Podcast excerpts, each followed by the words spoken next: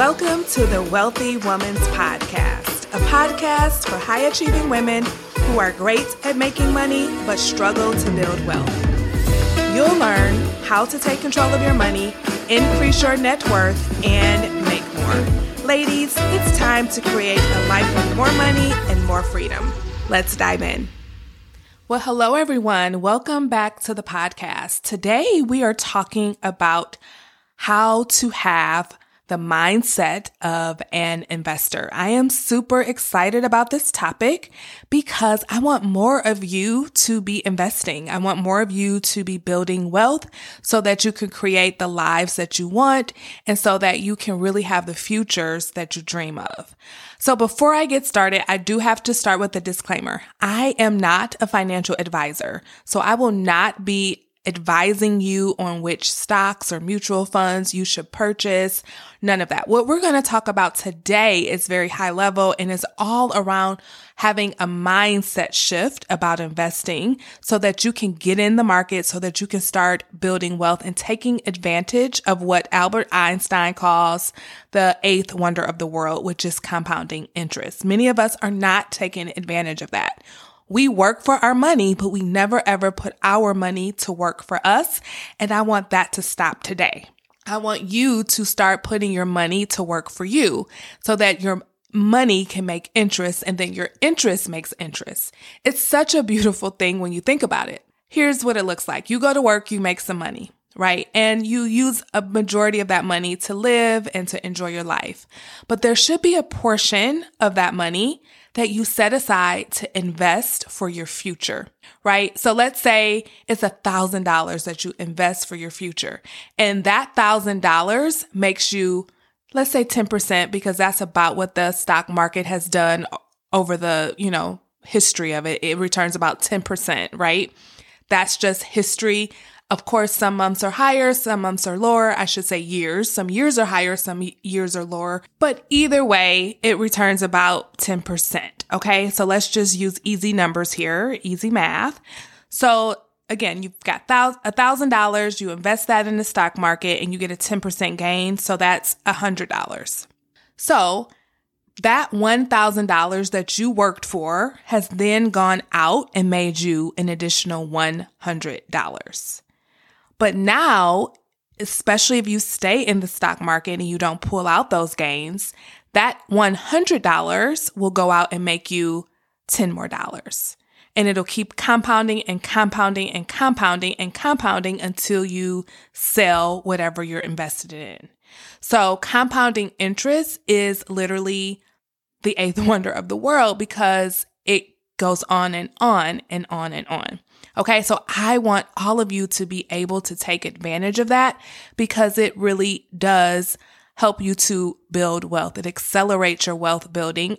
And it's good to know that you have your money working on your behalf and you're not just working for your money.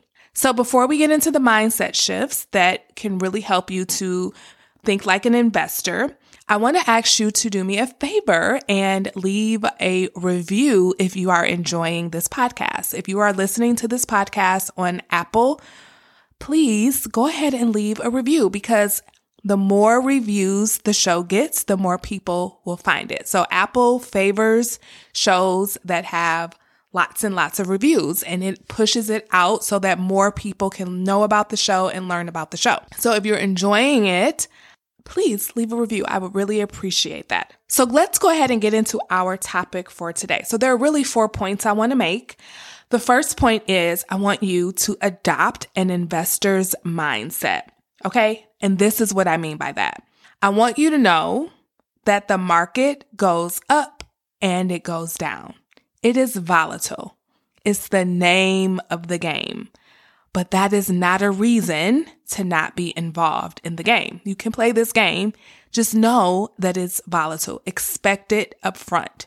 In that way, you won't be afraid of losing money because I hear it all the time. People are afraid of losing money. But if you already go in knowing the rules of the game, then you don't have to worry about that because the market goes up and down. It's volatile. That is, it is what it is, right?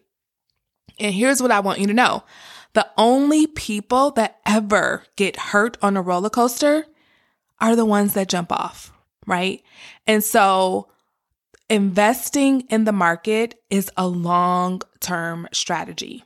And over the history, I already mentioned this, the average return has been 10%, right? And some years have been higher and some years have been lower, but the average is, has been 10%. And so when you really go in armed with that knowledge, like, yeah, I'm, I'm going to pull up my statement sometimes and it's going to be down. And I'm okay with that because there's going to be other times when I'm going to open up my statement and it's going to be up and it's all going to average out. That is how investors think. They do not have a fear of the stock market. They don't think the stock market is a scam, right? They don't think any of that because they know how it works. They are educated and I want you to be educated. And one way to be educated is to know that the market is volatile. Every single day is going to be a different amount that is up or down. And that's okay because this is not a short term strategy. It's a long term strategy. Now that brings me to point number two. I want you to be an investor, not a trader. So trading, you've probably have heard of day trading and day trading is literally like gambling. It's when you buy and trade consistently. You know, it's like literally you buy in a day and you trade in a day. You might buy in an hour and trade the next hour. I don't know how it works, but it is very risky and it is very short term. It's not long term at all. And you can definitely lose big by trading. Of course, you can win as well, but it's like gambling. It's like going to Vegas. Like sometimes you go to Vegas and you win, but most of the time you lose, right? So that's not what we're talking about here. So I'm not saying that I want you to become a trader. I want you to become an investor. So instead of trading, invest for at least five to 10 years. When you invest in a mutual fund, this is not something that you're going to pull out of in a year. Like this is a long term strategy. So be willing to invest for the long term. And that's what investors do. They don't think about the short term investments. They're thinking about the long term investments. So if you are going to need this money within the next you know, three to four years, it's probably not smart to put it in a mutual fund because of point number one. The market is volatile. It can go up or down. And if you need the money, you're not going to give yourself enough time for the market to correct itself. For, you know, if there was a drop for the market to come back like it normally does. So you definitely want to give yourself at least five years. Most experts say, you know, even more if you can to give your money time to recover in case there are losses. Okay. So we're not trading here. We're investing. Number three, don't try to time the market, right? Sometimes we're like, oh, when is the best time to buy? Like, should I buy now or should I buy next week? When is the best time? Here's what I want you to know. There is no best time to buy. There isn't one. You should be buying consistently. If you're going to be in the stock market, buy consistently. Think about if you're investing in your 401k right now. That happens consistently. Every time you get paid, money is being transferred to your brokerage account if you have Vanguard or Fidelity or whatever um, account, a brokerage account your company uses, that you're always buying. You're always investing. They're not timing anything. They're always investing. Even when the market is up, they're investing. And when the market is down, they're investing. And you want to have that mentality. Buy consistently. Keep investing no matter what. If the, if the market is up or down, because it's all going to average out. Okay. And here's the thing. It's not about trying to time the market. It's about spending time in the market, right?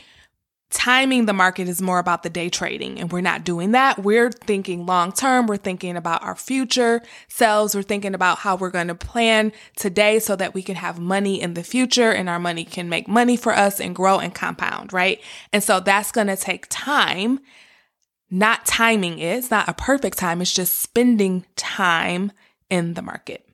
Okay. And then the final point I really want you to know, and then I'm going to talk about some mindset shifts that I love to see you all make that I hear a lot. And I, I'd love to see you all make some mindset shifts and I'll share those in just a minute.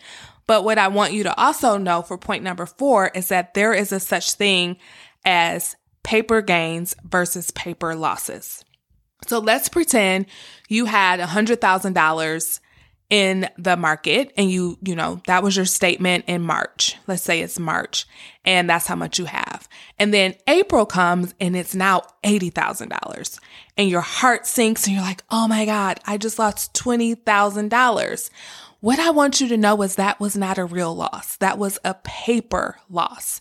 The only way that loss will become real is if you sold. If you let fear sink in and say, Oh my God, I gotta get out of here because look at this, $20,000 is gone. I'm going to pull all my money out then you will actually have realized a loss. But if you would just say, okay, it went down 20,000, I'm going to let it recover. I'm going to give it time to come back. Then there was no loss. It was just a paper loss and not a real loss. Again, I think I mentioned this earlier. The only people that get hurt are the ones who jump off the roller coaster. If you're on the roller coaster and you stay buckled in and you don't jump off, usually 99.9% of the time, you're okay. You get back down, right? But when you try to, you get afraid and you see that there's a loss and you're like, okay, I'm going to, I'm going to just take all my money. Then you do realize that $20,000 loss. But if you would just let it sit there and let it recover, then guess what? A year later, it could be the opposite. It could be $120,000 that's there. And then that's actually a paper gain, same concept, like it looks like you gained money, but unless you actually cash it out, it wasn't a real gain. So just know that as well, that when you're looking at your statements and things like that, don't let that panic you. Don't let that cause you to have fear and know the difference between a real loss and a paper loss. Okay. So now let's talk about some different limiting beliefs that I hear that I would love for you all to start to let go of, especially now that I've given you some different ways to think about the stock market. So the first one is I'm scared of losing money.